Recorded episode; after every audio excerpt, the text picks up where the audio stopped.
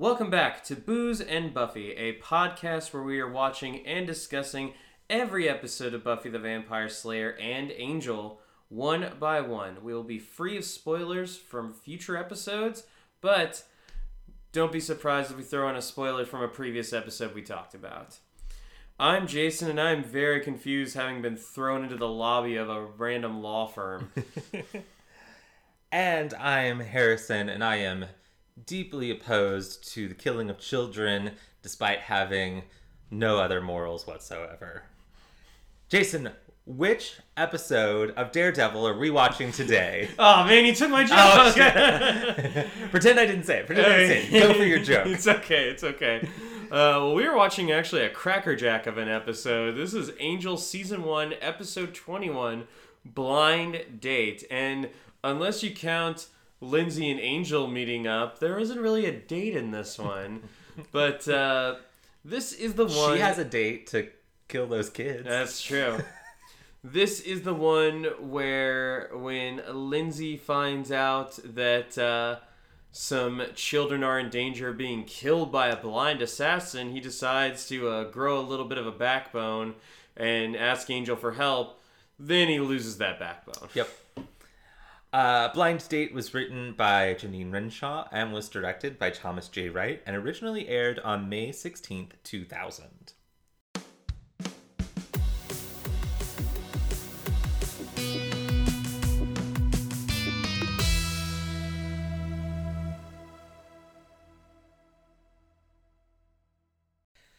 Jason, what are you drinking this week?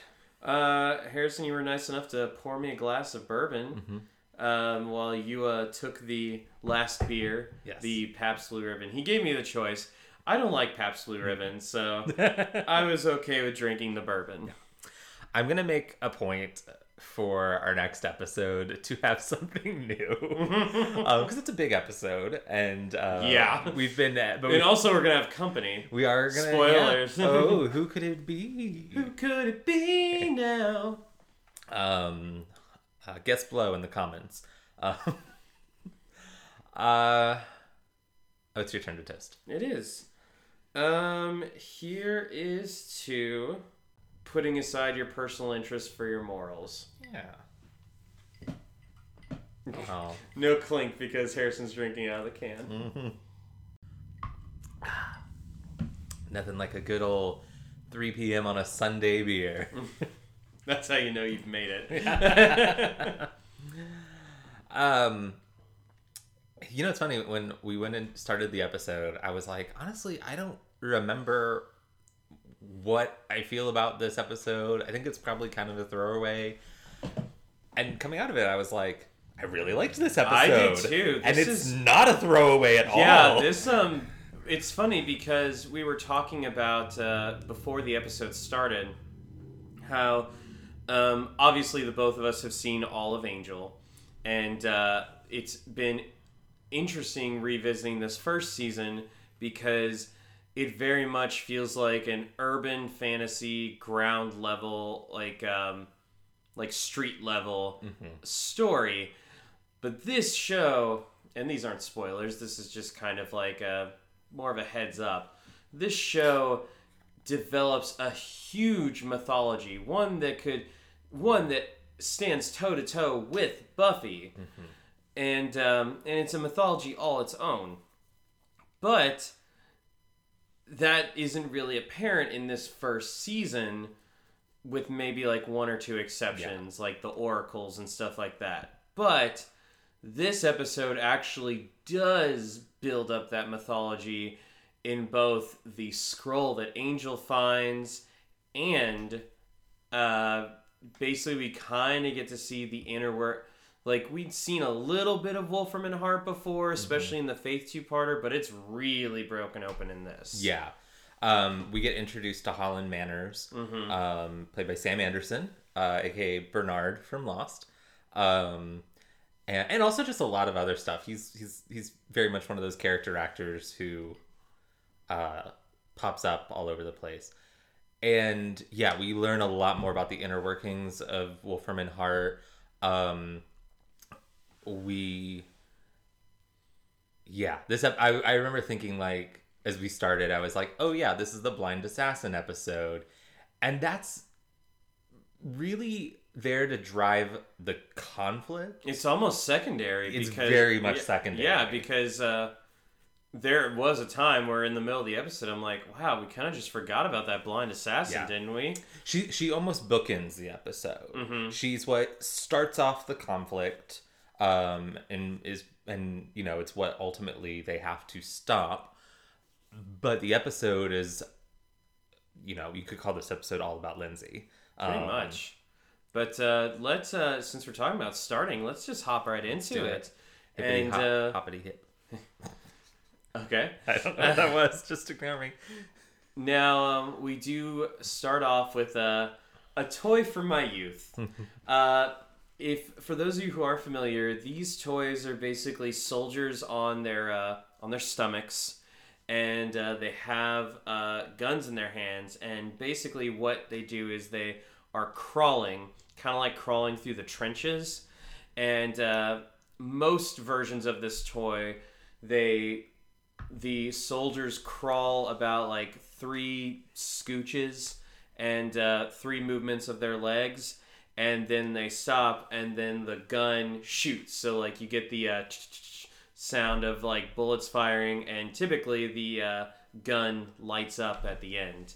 Uh, i don't know if you had any of these toys. I did not. my brother and I both had one, and I thought it was the coolest thing ever because you could just like watch it move across the floor and be like and that was that, I thought that was cool when I was a kid. There is something very satisfying about those types of toys that like moved on their own that like I'm thinking do you remember those little like kind of like robot dogs? Yeah. That like they like weirdly like went down on their like front paws or like I, I can't remember exactly how they moved, but it was very strange. It wasn't how a dog actually walks. Well, I had a dog that I had a dog toy that actually did. Uh, one like they were like well, it was a robot dog. It looked like a dog as opposed to looking like a robot dog. yeah. Um, okay. And uh, it was cool because it actually could, in well, I say interpret. It could like receive commands. Um, so Yes, I think so I know like what you're talking about. if you said sit, it would actually like the le- the back legs would move and it would sit down, and then you could say like uh, come, and it would walk towards you, and that was like super cool. Is that what you're talking about? no, like Okay. like I said, mine actually looked like a dog. Okay. Like that that I'm sure that thing does similar stuff, but uh, that that looks like flat out like a robot. Mm-hmm. Um, but this one actually kind of like looked like a dog, and it had like a little red sweater too. Aww. Um, yeah, that, I love that toy so much. I uh, and I think it was a nice kind of way for my parents to get me a dog Without getting a dog. without getting a dog. Um, Because yeah, there was a point early on in my life that I wanted a that I wanted a dog, but I think my parents, probably rightfully so, didn't think that I would be responsible enough to do all the stuff for the dog. So Now, do you remember this? The Roboraptor. I remember commercials for it, but I ne- I never had one. I had one, and I, I mean, you know me. I fucking loved that thing. Yeah, I.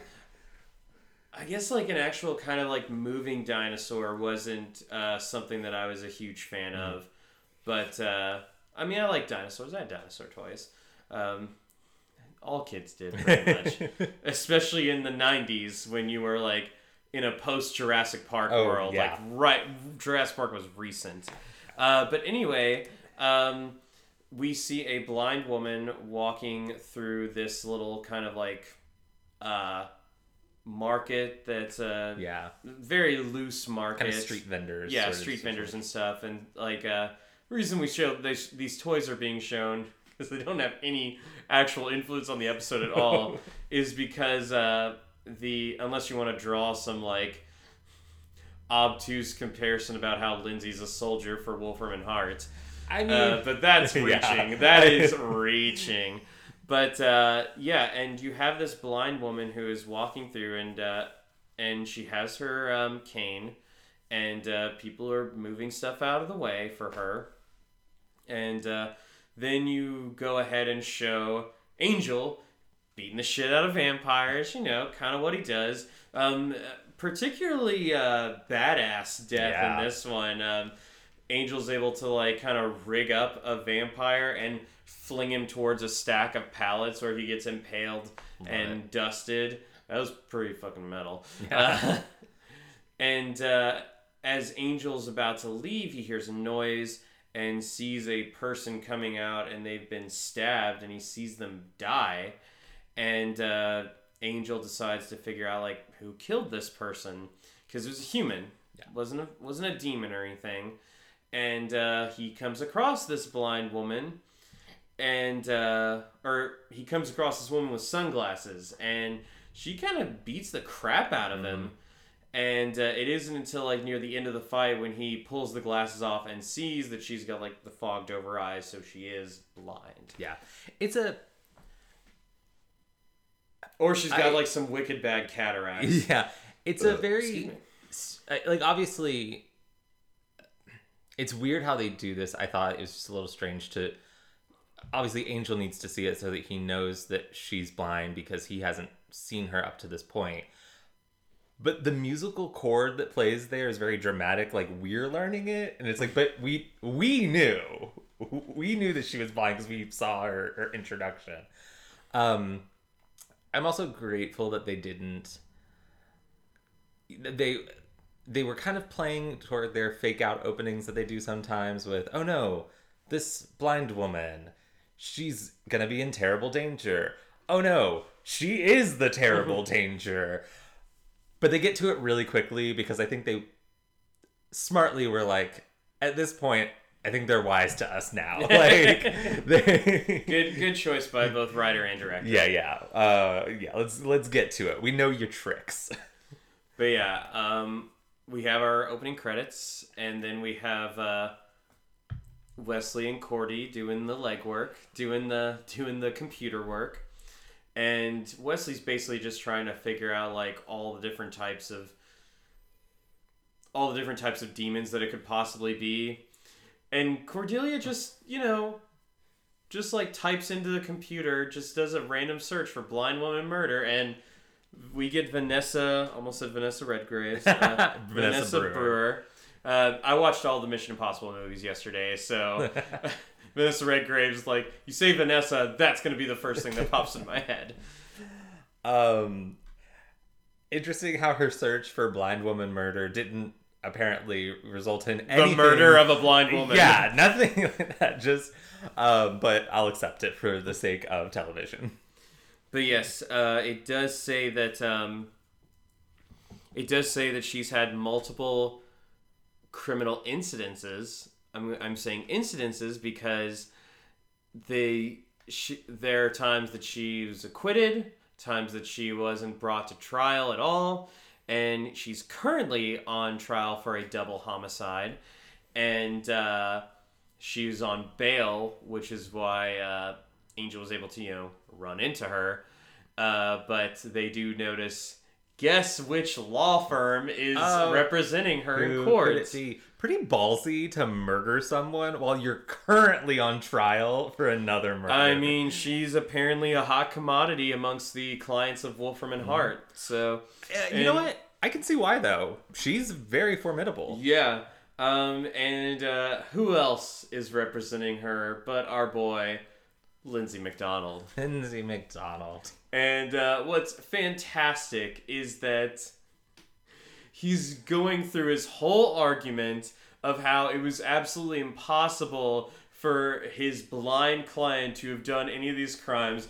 Angel just walks in and throws something right. I'm not sure what is It's her glasses. it. It is her glasses. Yeah, okay. that he took. Yeah. Okay. Yeah. He throws the glasses right at Vanessa, and she catches them. But- and from from, From behind. Yeah. from behind, and then like Angel just runs out.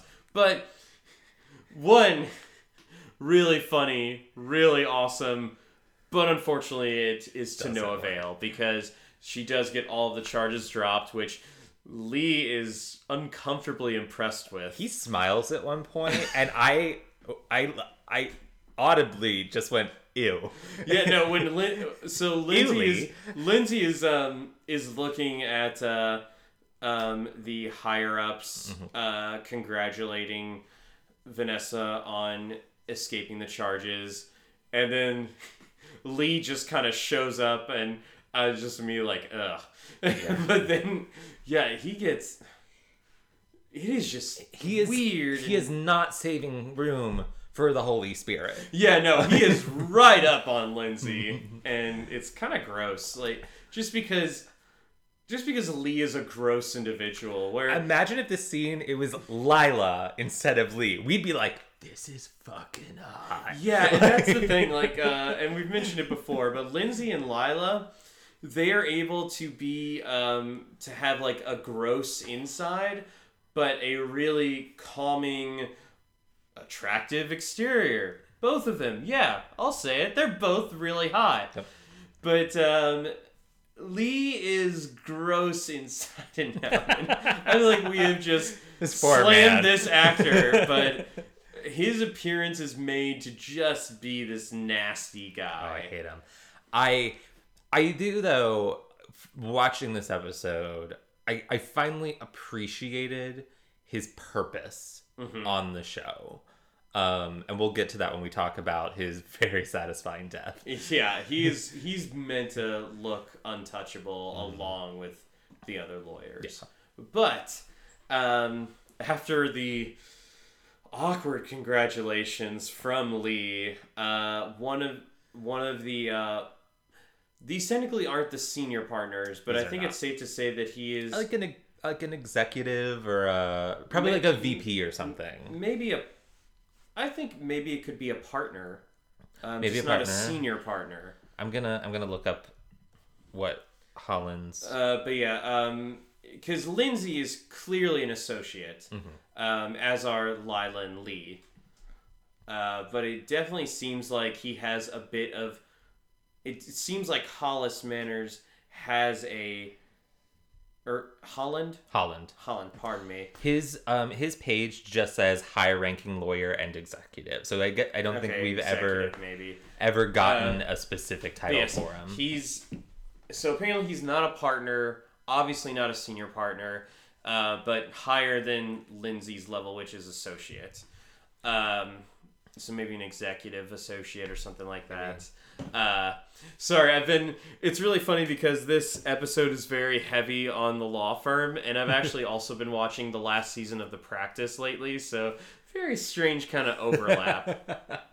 but uh, but yeah, so Holland calls over uh, Lindsay to uh, shake hands with the uh, to actually kind of meet Vanessa, um, and con- and congratulate them all. And Vanessa, in I believe her only lines in the episode, uh, do does thank Lindsay, and it and it puts him off a little bit. Um, and she says nice know- to uh, nice to see you again. yeah. And you know, I wouldn't say that I'm put off by blind people, but I'm put off by this blind person. Yeah. Oh yeah. um I'm I'm put off by anyone who is a murderer for hire. But the uh but um Holland then asked Lindsay to come into his office or no, come into the boardroom that they were in. And uh, this is a really good scene. It very much is reminiscent of the scenes between Faith and the mayor in season three of Buffy. yeah. Oh, I didn't Um, think about that, but you're yeah, right. well, it is. it's grooming. Yes, it's grooming. It is a mentor and their mentee, and um, and, but it's also evil, but in a very different way from the mayor and Faith. Um, yeah, the um, Hol- Holland really comes across as a wise father-like mentor. Maybe not a father substitute, but definitely a wise father-like mentor. Yeah. and Lindsay definitely feels comfortable with him. But I would say to kind of parallel this metaphor, um, and I'm basing this on this one episode that we've met Holland in. The mayor had a very legitimate father like love for Faith. It was twisted, it was dark, but it was, you know, he really his he was sincere. Holland uh, I strikes me as he likes Lindsay and obviously he gives him a second chance after discovering his betrayal but he strikes me as a there isn't a third chance. And this is i am not i'm going to utilize kind of a, a father like uh, position to get you to do what i want but i really don't have strong actual father like feelings Can I you. can I make a um can make a counter Okay, argument? go for it. Um, I'd say faith and faith in the mayor's relationship, father daughter. Um, Lindsay and Holland's relationship, father son, Okay. distant father son okay because yeah. I could easily see like a because you know in our toxic masculine world, um, men are often pressured to keep their sons at a distance so that their sons can in fact be strong, hard men, and I. I wouldn't say that I speak from this from personal experience, uh, but you know there might be a little bit of that. Um, maybe when I was growing up. Uh, not now. My not now. Uh, I'm I'm on good terms with all of my like parental uh, figures, both biological and non. Uh, but I think that there is a um, just a running theme of men having to be walled off and trying to teach their sons to be tough. Yeah. And I that's kind of the if we're going for like a father relationship, I think that I think it is kind of like an admiration, maybe even to that level. But Well, and we learn Lindsay talks about how much contempt he had for his actual father. So I think you're right because um he he says he does not want to be the type of man his father was and based on what we hear about it Holland does seem like the polar opposite. Um so yeah, actually I I think you're exactly right. It's it's funny we're you know, we're talking about Buff, uh, Buffy and Angel where which is uh, no shortage of terrible fathers. and I'm also currently rewatching Lost, the king, the king of terrible fathers show. oh, good old good old Tom Sawyer. Oh, God, piece of fucking work. yeah. Um, Not to be confused with Sawyer. Uh, by the way, um, I don't know how many of the Mission Impossible movies you've seen, but Josh I've Holloway has a small part in Mission Impossible 4 Ghost Protocol. very cool. Um, but uh, Oh yeah, J.J. Abrams, right? yes, but uh, that's actually not the one that J.J. Abrams directed. Oh, okay. Um, J.J. Abrams directed the third Mission Impossible, which has Keri Russell in it. Um, Love Keri Russell. and uh, he only directed the third one, but he became a producer for the movies afterwards. Uh, so it's Bad Robot Productions. However, Mission Impossible Ghost Protocol, widely considered to be the best among the Mission Impossible fan base. Mine's kind of the third, uh, but that also has Philip Seymour Hoffman as the villain. But the fourth one is directed by Brad Bird. oh, cool. Yeah. I didn't know he did like live action directing. Well, um, well, he did Tomorrowland, and uh, my friend Alex and I were actually just talking about this. How um, Mission Possible Ghost Protocol kind of became like a, oh, this could be like great for Brad Bird's live action directing. Unfortunately, Tomorrowland, a movie that I loved, uh, did not get the strong reception that Disney was hoping for. Probably because Disney didn't know how to market it. uh, but no, the movie I uh, here's a no, movie not re- Disney. Here's a here's a movie. Yeah, John Carter. Um, here's a movie recommendation for you guys. Tomorrowland. Go in as blind as you can. Like, don't see any of the trailers or anything like that. Just go in and appreciate a really good story, and and something that very much in line is in line with what Brad Bird does.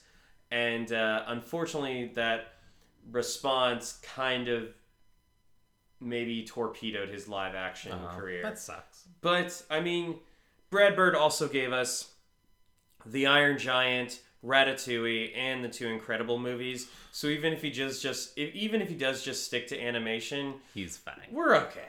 I love. I mean, all of those are great movies, but The Incredibles are really like. I love The Incredibles. It's I, fantastic. I love that it's. I like. Yeah, it's a superhero movie, and that's really fun. But it's it's a family it's movie. a family movie, and I, I, I could go on all day, but I, so I won't. But.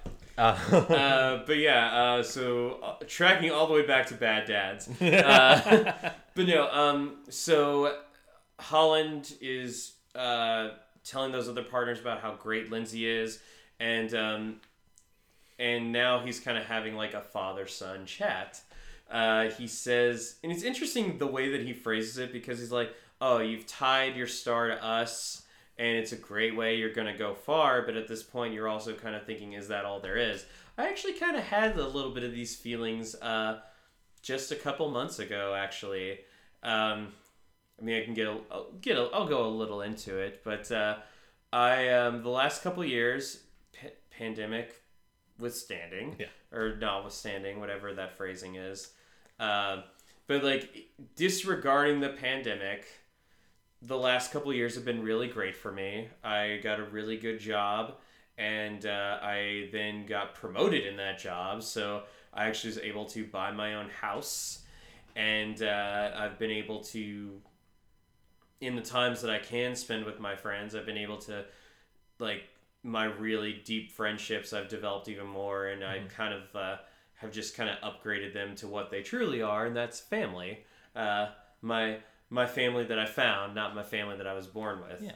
And uh, you, Harrison knows that he's a part of this. young.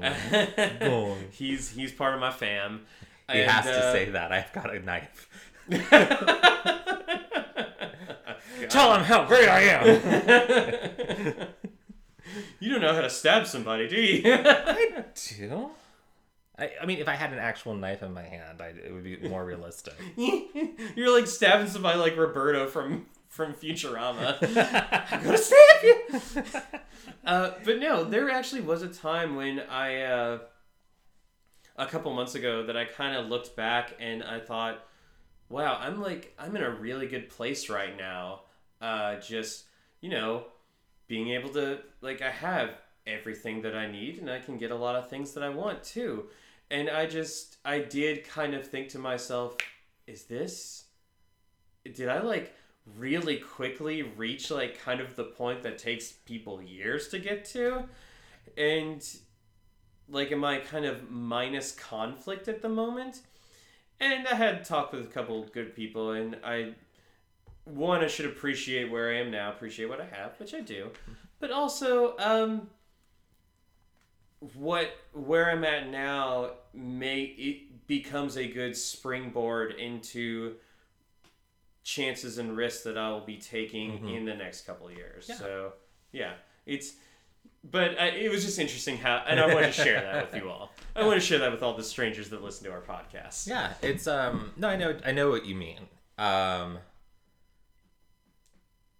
As someone who is currently kind of in a place where you know John and I are restabilizing our lives after they got so destabilized after I lost my job.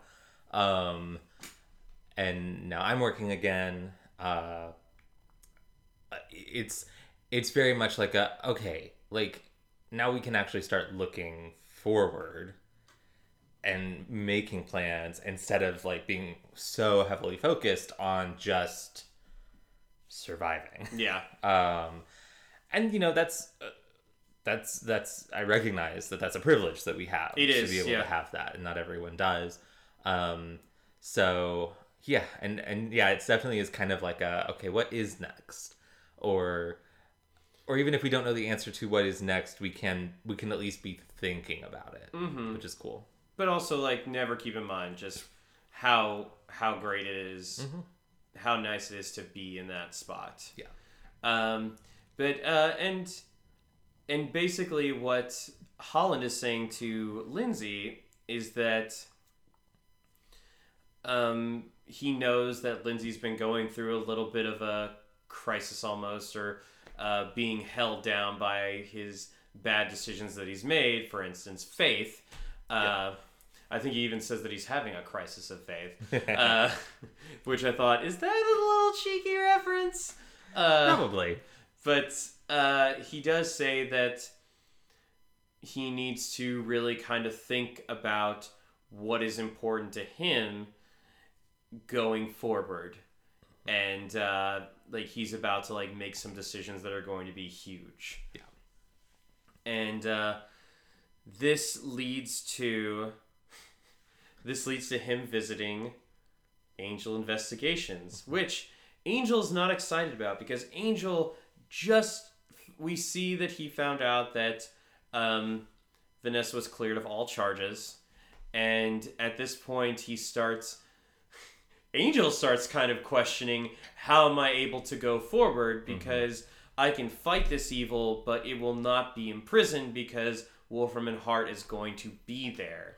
And it is and he very much points out he very correctly points out that it is a system where there is no guilt Mm-hmm. it is a system that is free of responsibility because they know every single way on how to manipulate it Yep. Which just annoys the Wow. crap out of him and it just hits so in 2021 hearing that line from 20 years ago nearly but the truth Oh. is e- even watching the practice i see things that are relevant today i think i think because these problems have been around for so yeah long. i think matters that involve the legal system the justice system and of course like also if you want to extend it out to the police system you're more than welcome to Yeah. and that stuff is it is systemic and it has been uh, prolific throughout and we still have these issues there honestly there's some that are just now being brought to light and trying to be fought against Yeah.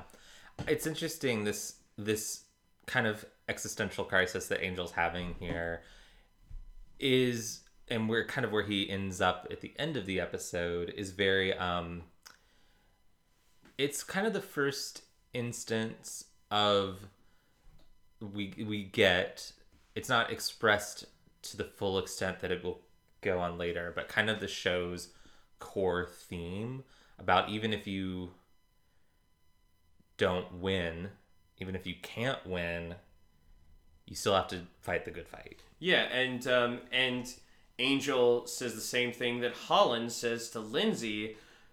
You're looking for your place in this world, and Angel's like, I don't know if I have a place in this world, in this existence that I've like kind of bound myself to.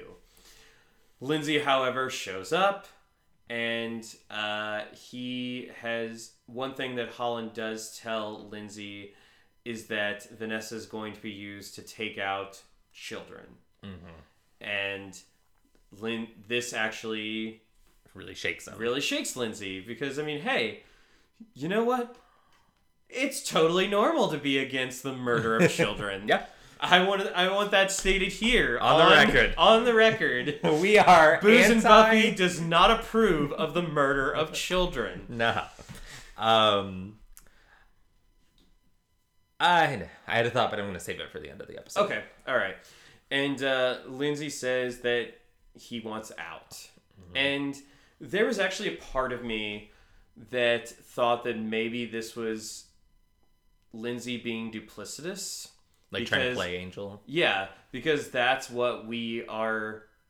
That's what we've kind of come to expect from not just Wolfram and Hart, but also from our LMs. Yeah. And uh, Okay, so that's. I'm gonna say what I was gonna say because it ties in really go nicely to go what you were just saying. It's I li- I like that because yes, he comes completely sincerely that he wants out, and what we could have seen is maybe the beginning of a redemption arc for for um Lindsay. for Lindsay. He does leave Wolfram and Hart, maybe starts working for Angel and or and has to like earn their trust and all that. I could very easily have seen them taking that road. Um, it's not an uncommon arc for a television show to take. But no, the end of the episode had you know, he does this one good thing, but it doesn't make him a good guy yeah, and he as I made that Godfather reference when he closes the door to the office. But yeah, it is. He makes his choice at the end. Yeah, I I Well, had this thing- qualm and I fought against it, but I this is where I want to be. But one thing I do appreciate is that he was legitimately sincere about wanting out. At Yeah. The, at the at this point in the episode. yeah, it makes his character much richer. That this is sincere Yeah. and that he he he actively changes his mind. Um, But yeah, and then um, that's when he has this tete-a-tete with Angel, and it is uh, Angel's at first like not believing any of this. I love it. He he he gives this whole tragic backstory. Super poor, six of us kids in a room, and then flu season came, and they were just four, which really dark. But he just kind of keeps going. You know, their house got foreclosed. I hated my dad because he was a little bitch. Um, and Angel pretends to fall asleep. I'm sorry. Did you get to the part where you're evil? and you know that is something I, I'm always interested in with villains. You know, tragic backstories, like how, like or at the very least, motivation. yeah, motivation, and it's how do you, how does that make you feel? What do you do with that? And for me, it's very um.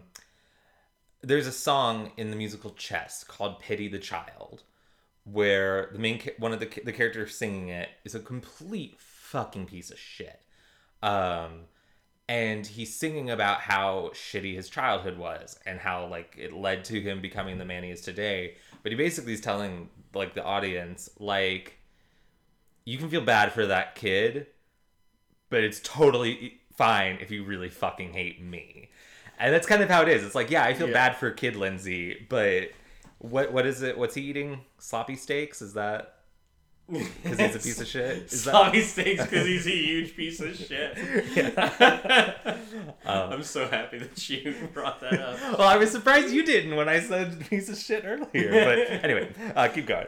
Um, so in my perfect world, villains in stories would primarily have really good motivations, really great backstories, and then every now and again we would get a villain like the Joker from The Dark Knight that has no ulterior motive, has no backstory, is literally just an agent of chaos. That's my perfect world of storytelling. No, that's fine. There's um my my comfort empty calories TV show Once Upon a Time Here we go. loves its villain with a tragic backstory who eventually redeems themselves. Yeah, there is given Once Upon a Time structure. Since we've already uh, talked about Lost a little bit, yeah. like I remember, I have actually seen the first two and a half seasons of Once Upon a Time, and I remember when I started watching, I'm like, wow, okay, so we've got like this. Um, We've got this large ensemble, and every episode tackles a new member of the ensemble, and we have their backstory. Yep. And like, what is this familiar? Uh, what does Yep. this remind me of? And um I'm Lost I'm pretty sure Lost had or Once Upon a Time had a lot of writers from Lost working on it. Oh yeah, and Jane Espenson, Yep. who always wrote the best episodes. But in season four, they introduced Cruella De Vil, played beautifully by Victoria Smurfit. And they do an episode called Sympathy for the De Vil. And it's her backstory. And they, you get the shitty parent treat like locked her in her room and like was like she wasn't allowed to like talk to anyone in the outside world, blah blah blah and then the twist in the episode is that's because that little girl was a full on fucking monster. had poisoned her father just because she felt like it. And that, yes, Cruella was irredeemably evil. And I was like, great. Like, Yeah. No, yeah, like the sympathetic backstories are like they're they're good and everything, especially if they're done well. But like if you get a random just like, yeah, this person's just evil, like that's that's always great. It's a nice little palate cleanser almost. Yes, I remember watching that episode and actually being kind of annoyed at how stereotypical the backstory was for her. And then we got that twist. I was like, awesome. How would you say that compares to uh, the Cruella movie that came out recently? I haven't seen it yet. Oh, I thought you had seen it. no, I haven't. Okay. I just, I, All right. Well, then I, I'm I'm eager I to mean, hear your story. I know your opinion. I, I've read about it it, and I know what makes her evil in it. Goddamn Dalmatians. I I saw a review of that on Letterboxd that was like it, it was a generally a positive review, but it was like I'm furious that this movie about a dog murderer had no murdered dogs in it. she didn't murder a single dog. there was a um they did a uh they did a really great uh and i don't know if there's a full version of this but i know that uh like they've been doing these deadpool reviews and it's ryan reynolds dressed as deadpool and uh oh, and i i think he did a review of black widow or something. Um that might be wrong. Maybe it was jungle cruise. But uh, they said previously on deadpool reviews and it is like uh, Cruella, and it just like shows him watching all these scenes from the movie, and he just is looking at, it, doesn't say a word, and then he's like, "Where are the fucking dogs?" I I was actually going to watch it a couple weeks ago um because I thought it was on Disney Plus, but it, it's actually not available yet on Disney Premier Plus. access. Um, and uh, so I just ended up watching the uh the Glenn Close 101 Yeah. Dalmatians. You know, that's not a bad movie. it was great. It was such a fun time. Anyway, okay. Um, enough about these Dalmatians. Uh, interesting backstories for villains are good. Um, yeah. Um, but yeah, and Angel just doesn't care. doesn't give a shit. But uh, that's when Lindsay does bring up, hey, there are like kids that are their lives are in danger. Yeah. And uh, that's when you know Angel kind of perks up and he's like, okay, well, I'll help you, but you gotta like you gotta help me. Like Yeah. you can't just expect me to do all of this. So that's when they start planning. And uh, Lindsay gives us a breakdown of a lot of the defenses that Wolfram and Hart has. So we're really seeing kind of the we're branching out even more into just how crazy Wolfram and Hart is. Yeah. And uh, they have shamans that can detect vampires. They have mind readers that are kind of like drug testing. Like instead of random drug testing, you have random mind reads. Now, I that actually kind of makes me wonder. Do they have random drug testing, or can you just like I- can you just smoke a bowl and then go right into? I was literally about to say it's, it's probably encouraged. Like, hey man, whatever gets you through the work day. it's a law firm. There's there there there are coke dispensers in the bathroom. and not Coca Cola.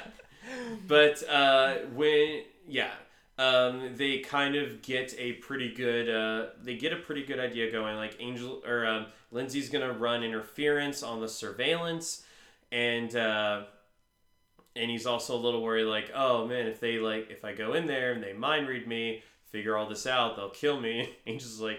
"Eh, that's a risk we're gonna have to take. that's what's called an acceptable risk. oh no. Uh, but he does say that oh, there is like a slight a s- slight snag in the plan. They have vampire detectors, and Angel's like, okay, I got an idea for that. Cordelia's a little worried because she's like, why can't the evil lawyer do all of this? And uh, but Angel is, I like Angel in this scene because he's very serious about saving these kids. And he's like, this is a two man job. Yeah. And actually, as it turns out, a three man job. Yeah, because and we get our third man because hey, guess who's back? It's Gunn. Yay! Yeah, uh, yeah, and I, I love this. It, Gunn doesn't have a huge part in this episode, but I love the part that he does have, and it shows that An- both Angel and Gunn are becoming more comfortable with each other, which will lead into him being a bigger part of the series. Yeah. I love him. Angel's trying to convince him to help him, and Gunn's pushing back, and he's like, "Tell why, why should I do it?" Angel's like, "Cause it's gonna be dangerous," and Gunn just this huge grin and just goes, All right. "All right, you son of a bitch, I'm in." So uh, the next day we have. Um, so basically, what they're trying to do is they need the info on this hit that the that some of the clientele of Wolfram and Hart are making Vanessa do. yeah, They because Holland Hol- yeah, wouldn't Hol- tell Lindsay yeah, more Holland than he says the know. less that you know, the better, which makes sense uh, as I've seen a lot in the practice. It's like, oh, if you you cannot be held culpable of things that you don't know of, which is why they're like, okay, tell me. Only like uh, there's this recent episode of the practice that I watched where this guy um, runs into the runs into the law office with a uh, with a knife, and he's like, "I need a lawyer," and uh, and he ends up leaving the knife in the conference room. And Alan Shore, played by the amazing James Spader, he's able to leave, and uh, the police decide not to search them, but they're like, "Oh, Mr. Shore, do you know where the knife is that uh, an eyewitness talked about?" And he's like, "I don't." And they say like, "Are you, are you, are is it in your office?" And he's like, "I don't know if it's in my office." and uh, and so everybody is like, all the other lawyers are waiting outside the conference room, and he's like. So it's very possible that he may have hid a knife in there, but don't go in there because as at this point we can neither confirm nor deny that the knife is in the conference room. They're like, so we just can't use the conference room. It's like better not to for right now. Plausible deniability. Exactly. uh, but yeah, so they need to break into Wolfram and Hart into a specific vault and steal some of their data files. So Angel is in the sewers and he's underneath Wolfram and Hart and he is uh, welding himself away in. And Lindsay is uh, making his way down to the lower levels to leave his badge there so that Angel will have access into the vault. As he goes in, though, he runs into our third LM, Lana Lila. Morgan. Uh, And uh, yeah, and I, I will say, as great as it is to see Lila, she doesn't really contribute a lot to the scene except that it's meant to kind of build tension yeah. as this whole thing is going on. Yeah, because for the for the most part, the plan it's a good plan, it, and it's executed flawlessly. So, well, up Up until a point. up to a point. Um, but so yeah, just having at least a moment of tension in there is is good. And I, like you said, I'm always here for Lila Morgan. Yeah. So Lindsay goes into the uh, security office and he's having a talk with the security guy, but there's also a shrouded, hooded figure that we can't really like see the face of. It's just it looks very out of place in this law office. Cue Charles Gunn. Gunn comes in and uh, basically just walks in with this uh, with this uh, black guy swagger. Um, hopefully that's not an offensive term, but like No, he but he's he's putting on a he is putting on a big act of that's a bit stereotypical, but on purpose. Yeah. Yeah. So he comes in with this swagger and he's like basically just uh like calling out Wolfram and Hart, calling out the security guards, being like, "Oh yeah, I get it. You'll go you'll protect the demon. You'll protect the vampire, but you won't protect you'll protect the dead man, but you won't protect the black man." Yep. He has a great line where he refers to uh, Wolfram and Hart as a mecca for evil white people. Love it. He's not wrong. uh, but uh, but yeah, so it's like, but um, he's checking his watch. Like, oh, I gotta go. But before I do, and he has his guys bringing this wrapped up package. It just turned out just to be a vampire. And the reason that happens is because that shrouded figure was in fact the vampire detector, which is just like this demon that anytime they detect a vampire, they're like. And as that is revealed, as the vampire is revealed, then that is when Angel um, enters the building. Yeah. Uh, really, so it's really clever. yeah, it's a good plan. And uh, the guards proceed to. What's really cool about the uh, Wolfram and Hart guards is that they're obviously trained for this sort of thing. So their uh, nightsticks actually have stakes inside of them. Yeah, I like that detail. That was It cool. is is a cool detail. And uh, Angel is able to get the key card, and he's able to get into the vault, and he is able to find the data discs. Yes. Angel grabs the data discs. Also, we don't often see Angel in a suit and tie, but I mean, just like everything else, except one strange garment that he's wearing in this episode. Yeah. I mean, and he didn't look bad in it. It was like this zip up. Um, it was very different from what he wears. Yeah, yeah. like, because we're used to seeing Angel wearing, um, he'll wear his long sleeve uh, shirts. Um, he'll wear his uh, his open collared button downs. But this one was like a zip up shirt, almost like a almost like an athletic shirt. yeah, And uh, it's so weird. It was the zipper that threw me off. yeah.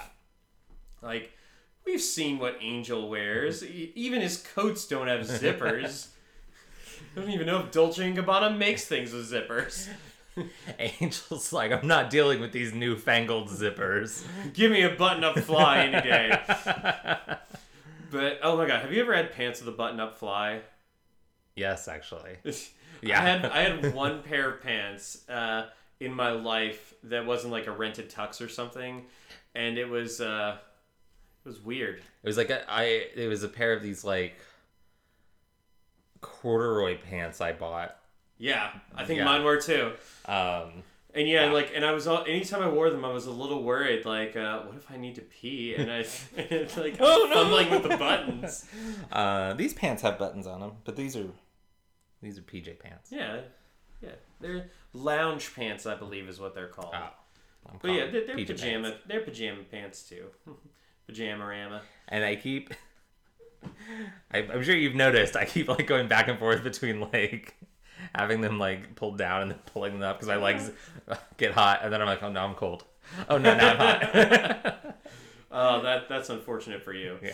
Uh, but uh, Angel's about to leave with the discs, but then he sees something, and it is a just a cylinder with some writing on it, and uh, he's kind of drawn to it. And I'm sure at this point most people are like, just get out of there, Angel. You don't need that. There's like a whole lot of weird shit in this vault you Yep. don't need. But Angel decides to grab that, and the minute that he does, it sets off an Yeah. alarm. One of one very predictable thing happens. Yes. so Angel, um, Angel still puts that in his bag, slides out of there, and he's and uh, he's out. Oh, I'm just almost forgot- realizing that Angel doing this directly leads to Lee getting killed. I love it. indirectly leads to yeah. leads to Lee getting killed because it's Right. Lee being a piece of shit. Yeah, yeah. It's what leads to Lee being discovered. Yeah. His and then killed. Yeah. Uh, but um, we also forgot to mention minor detail here, but there was a demon guarding the vault. Oh yeah. Uh, and Lindsay had given them the details. Wesley had done the research, and he gave Angel like a pink magic powder that uh, he's able to blow into that thing's face. And It's I, I I thought that moment was so funny because we've seen the like blow the potion thing before, but it's like always Willow who does shit like that. yeah, and also like Angel probably could have taken this thing, but he's like, you know what? I'm on a t- I'm on a timetable yeah, here. Yeah. Uh, but Angel does get out. Um, as I said before, Holland calls the associates, and uh, he also brings in the mind readers. I these mind readers have like no lines. They're on screen for 20 seconds at most. I love them. They're beautiful. They're beautiful. Their look is They've so got the presence. Yeah, I was I was so intimidated by these two women. Mhm. Um, they their their costume design was cool. Their haircut was like strange but flattering. Do you know what I mean? Like So props up to Kailana Smith and Don Suggs who play our mind readers. they yeah killed it. Um, and by it, zero do- lines. zero lines, but just the presence. Um, and yeah, so, Yeah, so obviously Lindsay's a little worried because hey, mind readers, and uh, Lee walks in just a smirk on his face, like I got nothing to worry about, and Lila's like, shit, I'm gonna miss my lunch. I love everyone else is so nervous. I like Lindsay in particular. That's who we're focused on, and we know he has something to hide. But like all the other employees you see, like they're just like, oh shit, what the fuck. And I love Lila's absolute confidence of like her only thing is she's annoyed that she has to cancel this meeting that she's gonna miss because of this. I mean, also uh, it's a lunch meeting, and if I had to cancel like lunch plans, I'd be kind of sad hmm. because you make lunch plans. You're pro. I don't know about you guys, but I'm already like kind of preparing myself for ooh, what kind of thing do I want to eat, and then I like build it up in my mind. So somebody's like, oh yeah, we're not gonna go out, and I'm like, oh, I gotta eat something at home. I was looking forward to like something new or something that I love. What do you think is Lila Morgan's go to lunch item that she like when she's having a business lunch and she's paying? What do you think she goes I- for?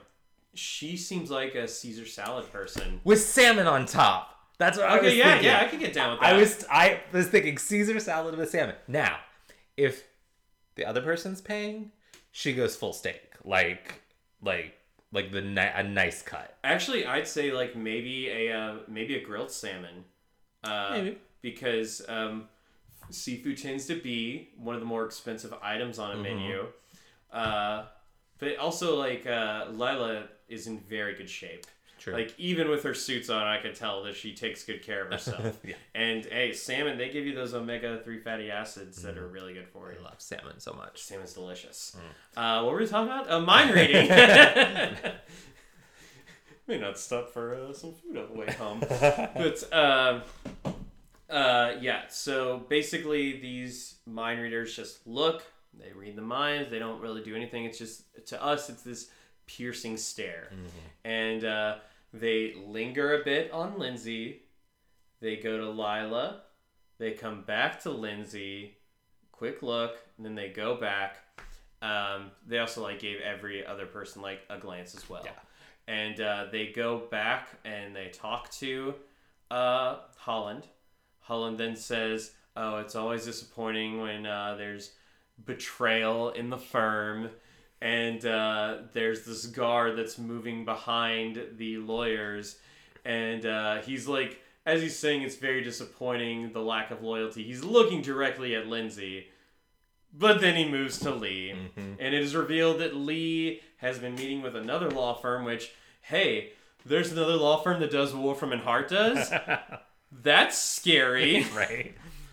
But Lee is trying to not only leave Wolfram and Hart, but take some clients with him, and this leaves him getting shot in the head. Yep. So bye bye, Lee Mercer. We are down in LM, and we're fine with it. Yeah, I, I cheered. but yeah. Um, you were gonna bring up what Lee's purpose was. Yeah. Um. So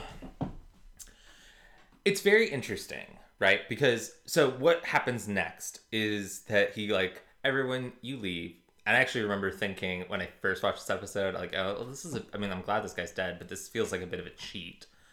Um, but no, he stops Lindsay, keeps Lindsay behind, and reveals that he knows exactly what Lindsay did as well. But it's so interesting to me that he chooses to kill Lee and give Lindsay a second chance. Um, despite the fact that Lee's betrayal was far less severe. So what that tells me is that Holland had so little regard for Lee.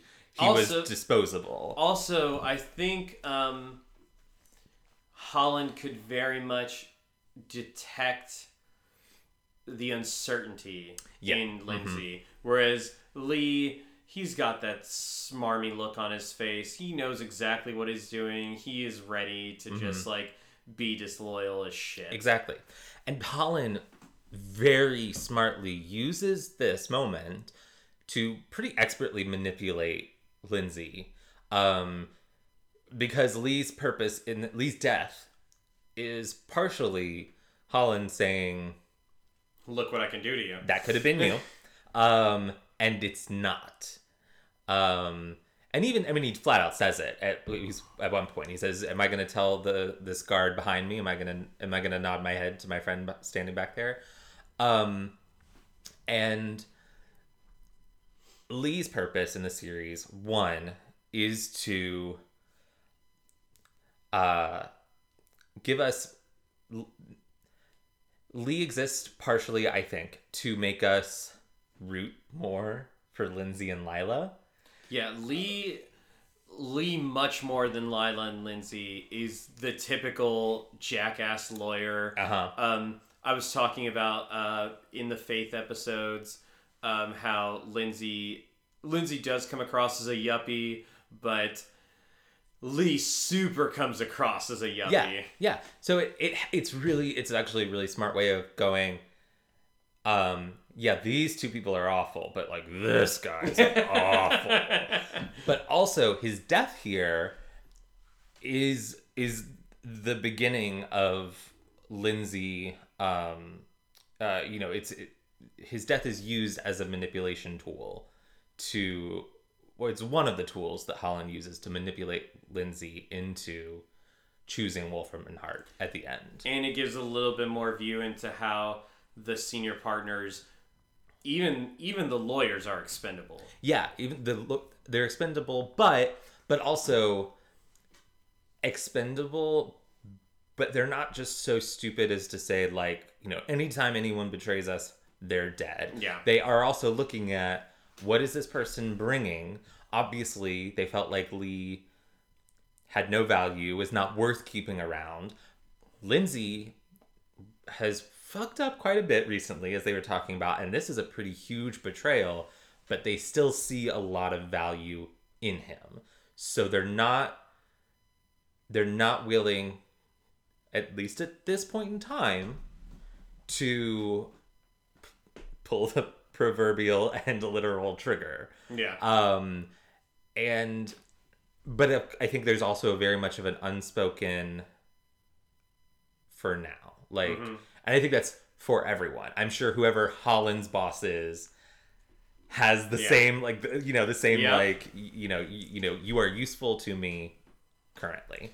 but yeah um as we've like basically kind of danced around just flat out saying uh holland asked lindsay to stay behind very much aware that of everything that happened and uh, he gives lindsay this chance he's like take a few days and think about what's really important to you and uh, and he's like okay. Back at angel investigations um, they don't know if lindsay's if lindsay survived or not angel just doesn't really care. No one really does because when Lindsay does come back in later, Cordelia is just like, "Oh, we thought maybe you were dead." yeah um, angel gives the disc to cordelia and she starts uh, trying to open the like uh, open them in the computer. And uh, wesley notices like why'd you take this? And angel's like i don't really know. Uh, wesley opens up the cylinder and inside is a scroll. And he's like i guess i'll get to work translating that. And uh, unfortunately like cordelia points out that hey maybe you need some work maybe you need some help translating this. And uh, turns out that it is heavily encrypted that the discs are heavily encrypted. But i think we all know somebody who just recently has done some Delighted. decrypting and uh, even though she doesn't appear in the episode uh, we do see cordelia on the phone with willow and this is actually taking place At some Pre- point during Primeval, yeah, at some point during Primeval because Willow has been work. So probably at the point where she and Tara are just like in Tara's uh, dorm room and uh, she, Tara's cheering her on and uh, Willow's trying to decrypt the uh, the files from the initiative. yeah. I'm, I'm, I'm trying to, yeah. So I'm gonna guess this is this is happening. This conversation is happening Post fight. post fight, post Willow decrypting, quote unquote, the the disk that decrypts itself, but before the gang all meets back up together. Right. Yeah, it must have because it you know just a tiny little like spoiler. Next week's episode of Buffy is going to take pick up pretty much not super super long after the end of the episode, so there wouldn't have been time for Yeah. um But yeah, uh, eh, but yeah, Cordelia does mention like, guess what they've been doing all day? Decrypting files. I So, yeah. Angel's so impatient. He's just like. What a coincidence. What is it? And at one point, she's like, Cordy's like, oh, oh, Willow says hi. But yeah, um, so Willow does in fact help them decrypt the files, and they're able. and just as Lindsay shows up too, and they're able to get um, exactly where these children are being held, also why they're being taken out. These children are actually um, they're they're psychics as well. They're precogs, and uh, since they're children, as they grow older, they, and there's three of them, so Wesley says they're actually like a triumvirate, and as they grow older, their powers are going to grow even even more powerful, and they have the ability to see to the heart of things. Clients of Wolfram and Hart feel threatened by this. Yeah. So that's why they're sending this blind assassin, not to be confused with the Margaret Atwood novel, uh, to take them out. And uh, they are able to find the uh, the place where the children are currently being held, and that their uh, their handler is supposed to meet up with them. Angel says, "Wesley Cordelia, go meet with the handler. Don't make sure he doesn't go to that safe house." And Lindsay and him end up going to the safe house, and now we get our Vanessa back. Yeah. Uh, we do learn that Vanessa, from these files, we learn that Vanessa was not blind at birth. She did it to herself. Yikes. Um, and that she, um, she went and joined some order with a mystical sounding name and uh, trained these skills um, Yeah. to be able to to heighten her senses. Um, yeah. Yeah, and uh, so that's why she's like, that's why she's Daredevil. Yeah. Uh, But uh, she's about to kill the children after killing like the guy who was watching over over them, and uh, but then Angel shows up, and uh, as well as Lindsay, so they're working together. They're tag teaming on this one, and uh, Lindsay's trying to get the kids out. Uh, Angel is trying to fight Vanessa. Vanessa gives is able to kick the crap out of both of them. Uh, but then Angel finally develops a strategy. He realizes that her sense of movement, her her visual sense is tied into sound. So if Angel stays completely still, then she doesn't know mm-hmm. where he is. So he's able to just like stay still and then punch her. So, So- she doesn't have time to react. Are you telling me? She's a T Rex. She's a T-Rex. I knew it. As soon as I saw that stupid grin on her face, I'm like, he's gonna make this about Jurassic Park, isn't he? Isn't he? Listen, I'm Trevor Lockley. I make things about Jurassic Park. We're gonna run out of. Uh, we're gonna, that thing's gonna run its course real quick. the, the frequency that we're using. It. Um, they they are able to save the kids. Um, Angel's able to like just beat the crap out of. Slowly beat the and patiently beat the crap out of Vanessa. oh, now he has patience. Yeah. When he's talking to Cordelia, no patience. Fine, whatever. Um, and then he just fucking kills her. yeah. I, you know, I. Angel is. I appreciate that Angel has his, you know, typically won't kill humans rule, but he's not quite. Not quite as strict about it as Buffy is. Speaking of which, we, we glossed over it a little bit. Um, Angel does, in fact, uh, when he's going through his whole existential crisis, he does talk about how um, he- there are times when he kind of uh, envies Wolfram and Hart because he remembers a time when he could kill without prejudice and guilt and responsibility. Yeah. Uh, he's like, yeah, I remember that. the good old days. But yeah, um, the children are able to be taken to their mentor uh, or um, hold her hand I think he's. I think he's. I think they call him a mentor. okay, okay, he's think. yeah, Basically, whoever's gonna raise them and like teach them how to use their powers. yep. And um and uh, Wesley comes in with his typical "You did good work today, Angel," and uh, then he talks about how the he has translated the scroll, and there is actually a part of the scroll that talks about the children and uh, how important they are. Though, to be honest, they're not going to be really important for the rest of the series. Never mentioned again. But uh, he does mention that there is a whole paragraph about Angel. Not by name, but a vampire with a soul. Mm-hmm. And as far as we know, Angel's the only one that that applies to.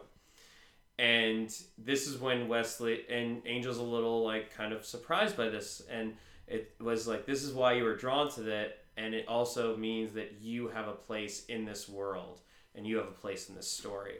So very much a resolution of what happened of Angel's like existential crisis beforehand.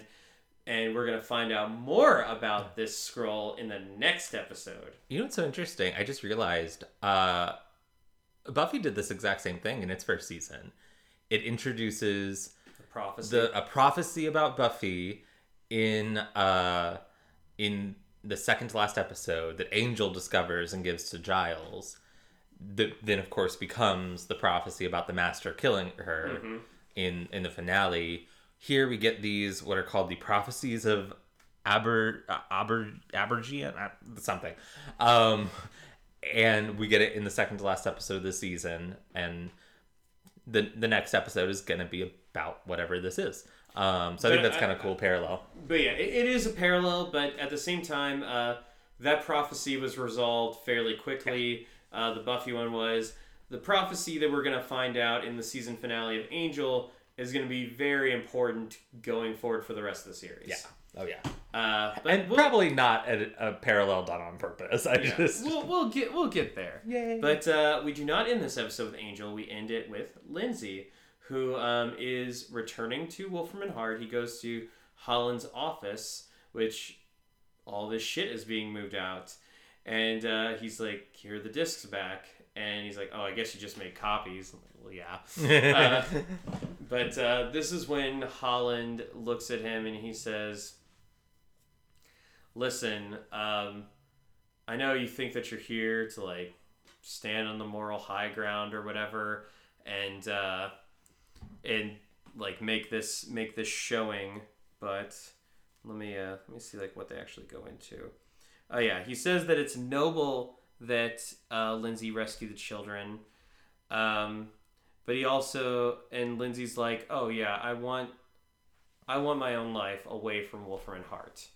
And uh, he wants out. And this is when Holland's like, "You don't understand. We're all a part of something larger."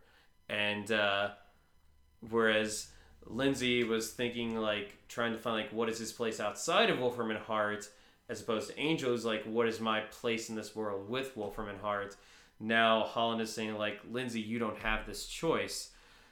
He handpicked him because he saw that there was um, there was a massive amount of potential there, and uh, and Lindsay did one thing that few people have done before. He was able to go against Wolfram and Hart and win.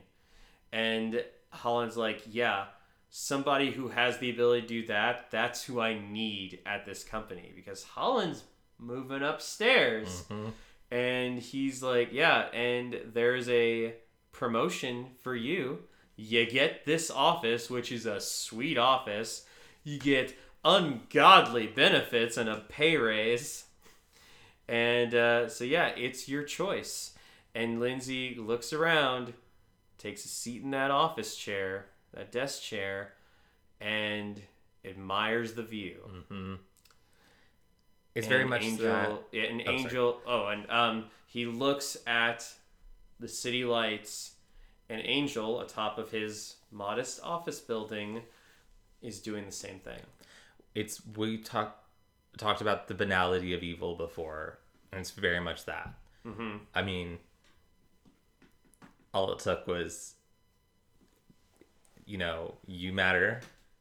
Also, here's a raise in a bigger office. Yep. And Lindsay's like, okay, I'll take it. And it's a pretty damning statement about the quality of his soul. Um, but I also think it's a pretty damning statement about just humanity in general, because I think a lot of people would have done the same in his position. Yeah.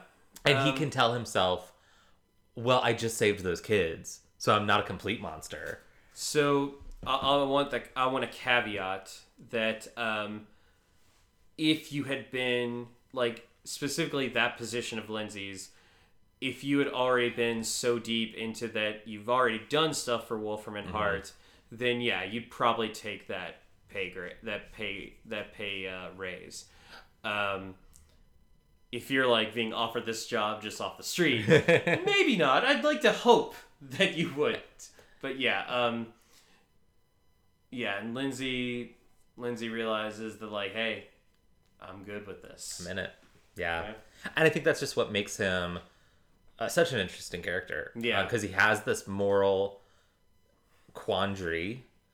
Um, and he does the right thing in that regard, but then turns around and makes the, the larger wrong decision. And that's what, and honestly, that's what um, Angel and that's what Angel's kind of all about. It is about the, um, it is about the question of uh, whether having this morality is worth it. And you've already you've already said this before in this episode, but uh, yeah, and it's it's kind of cuts to the heart of the show. And yeah, I just want to say. This is a good episode. This is It's a really really, good. good. episode. I it was so funny going in and being like, yeah, it's the blind assassin episode. Like, I'm, uh, okay, I, I really don't remember my feelings for it, so they probably weren't that strong. And then I was just like, That's the thing. You were thinking that it was just the Blind Assassin it's episode, but so in much fact, yeah, more. there's so much more to it. I'm going to give this four out of five extremely spacious offices. Hmm. this is going to be um four out of five uh alluring scrolls. Uh, yeah. Um, Uh, but yeah, this is this is great because, like we said at the top of the episode, um, Angel is going to over this over the next episode and the next seasons, the rest of the show. Angel's going to build up a much bigger mythology, a mythos, if you will. I will. And all right, a mythos, and and it kind of starts here. Um, we we get like a much bigger like we realize that oh angel isn't just like helping the helpless he has a much bigger purpose and wolfram and hart they are much bigger antagonists than this season has led on Yeah. Oh yeah. Um yeah, I I uh, yeah, it's the world just kind of blew open in this episode. Yep. Um in a way that's very exciting. Uh so we mentioned when we were watching the episode that the actress playing uh Vanessa, her name is Jennifer Badger. She looked uncomfortably like a mix of Eliza Dushku and Amy Acker. And I looked her up on IMDb. She's largely a stunt person. I just learned here in the behind the scenes, she was uh she was Eliza Dushku's stunt double. okay there you go So There you go. Uh, and she also did some doubling for Charisma as well. Um, although Charisma has fewer action sequences. basically than uh, any dark-haired uh, character that we needed it for Yeah, yeah. We've got you. You have your your blonde stunt double, your brunette stunt double, and your redheaded stunt double. You're good to go for Yeah. all the ladies. Yeah. Right, that tracks and and for the guys, you really just need one dark haired stunt double. Yeah. Um, oh, I guess they had to get a have to get a blonde for uh, for Riley and Spike. yeah It's sometimes Oz. Um, any, any I wonder if uh, I wonder if Oz's hair color was like predetermined by the availability of the stunt doubles. um, Anya probably has a similar situation going on. All right. Um, any other thoughts before we take this out? Not really. I think we kind of covered it very well. Like, this is a fun episode. Fun episode, uh, and a nice, uh, nice surprise because I feel like most of the time we go into these episodes already knowing how we're gonna feel coming out for the most part. Um, so it was fun to kind of rediscover this episode and be like, oh, maybe this is one I should revisit more often. Yeah. instead of in, Yeah, instead maybe, of just uh, when I'm doing a rewatch. Yeah, like uh, and you know, maybe a way to remember that would be uh, Primeval leads into uh, the season finale of Buffy. This clearly leads into the season finale of Angel. Yeah. So Um, which just uh, considered an unofficial two-parter. Yeah. Um. Also, wow, we've just got the finales left, and then Yeah, we're almost done with this year. well, Thank you for joining us on Booze and Buffy. We'll be back next week with Buffy the Vampire Slayer, Season 4, Episode 22, Restless, with surprise special guest. Um, and I mean, I think we're just gonna have a fuck ton of fun with this one because it is Yeah, a fuck uh, ton of fun. Yeah, guys, uh, you're not ready for what's coming next week. you ain't ready. yeah, for I, this I. I, I may have said that once or twice before in uh, in my time on this podcast, but you really aren't Yeah. ready because if this is your first time watching the show. You're not ready. Yeah. You're just not ready for what comes next, and you'll see Yeah. why. You'll because every new Buffy watcher who who at least if they haven't been had it spoiled for them goes will go into probably goes into the season 4 finale going okay well what's next they've already killed Adam and then watching the episode you're going to be like what the fuck is going on? What's on going on? and it's awesome um yeah I'm Jason. You can find me on Instagram at YamiJ357 and on Twitter at just plain old YamiJ. I'm Harrison. You can find me on Instagram at Harrison Alexander Coffman and on Twitter at Harrison Coffman. That's spelled C O F F M A N. And I write a blog called horrorbyharrison.blogspot.com where I write about a different horror film every week. This week, we're, we're a little ahead of our of our normal recording schedule, so I'm making sure my calendar is right. Uh, Yes, Well, I am. well, the last episode we talked about you doing Manhattan. Yes. So this this week, uh, You're going to hell. um, probably. Uh, yes, continuing my Friday the Thirteenth theme month. Uh, Jason goes to hell the final Friday. This is the point in the series uh, where they dropped Friday the Thirteenth from the uh, titles because of rights. Um, because the the franchise got sold. I can't remember from which studio to which studio, but the but the studio who sold it retained the rights to the Friday the Thirteenth name, which is why your next three installments were uh, Jason Goes to Hell, Jason X, and Freddy versus Jason. That's interesting because I was always kind of wondering why currently on HBO Max the uh, the only Friday the Thirteenth movie available on there is Jason Goes to Hell. Really? Yeah, Huh. and I was always wondering, like- and then that actually was kind of the thing that made me wonder, like, why is that not called Friday the Thirteenth? But there you go. It's also the weirdest installment in the franchise. And yes, That's saying something. I am saying it is weirder than Jason Goes to Space. um, AKA Jason X. yeah, Jason X is fucking fun. I need to watch that when I'm not severely intoxicated. Yeah. Um, Uh, when I when I do my watch of it in a couple of weeks, come on over and we'll watch it. all right. Uh, uh, Or I'll Eh. come to you. Actually, we can watch it on your giant your fuck ass TV. I mean, I have a small TV. yes, Jason's TV is very small and not worth breaking into his own and stealing. Yeah. you can find us, Booze and Buffy, on Facebook, Instagram, and Twitter at Booze and Buffy, or you can email us at boozeandbuffy at gmail.com. The and is spelled out A and D. And don't forget to subscribe and rate and review us on Apple Podcasts uh, or wherever you get your podcast, your podcatcher of choice, if you will. Uh, each week, we like to give a shout out to a worthy charity or nonprofit. This week, we're highlighting the American Printing House for the Blind. Since 1858, the American Printing House for the Blind has operated in Louisville, Kentucky, hometown shout out, as the world's largest nonprofit organization, creating accessible learning experiences through educational, workplace, and independent living pro- and independent living products and services for people who are blind and visually impaired. Visit www.aph.org for more information. Yes. And, oh, holy shit. I forgot to do my gay agenda. So I'll, I'll leave us on the gay agenda. My gay agenda was mine and Jason's discussion during the episode of Lindsay's uh, preferred sexual position for anal penetration.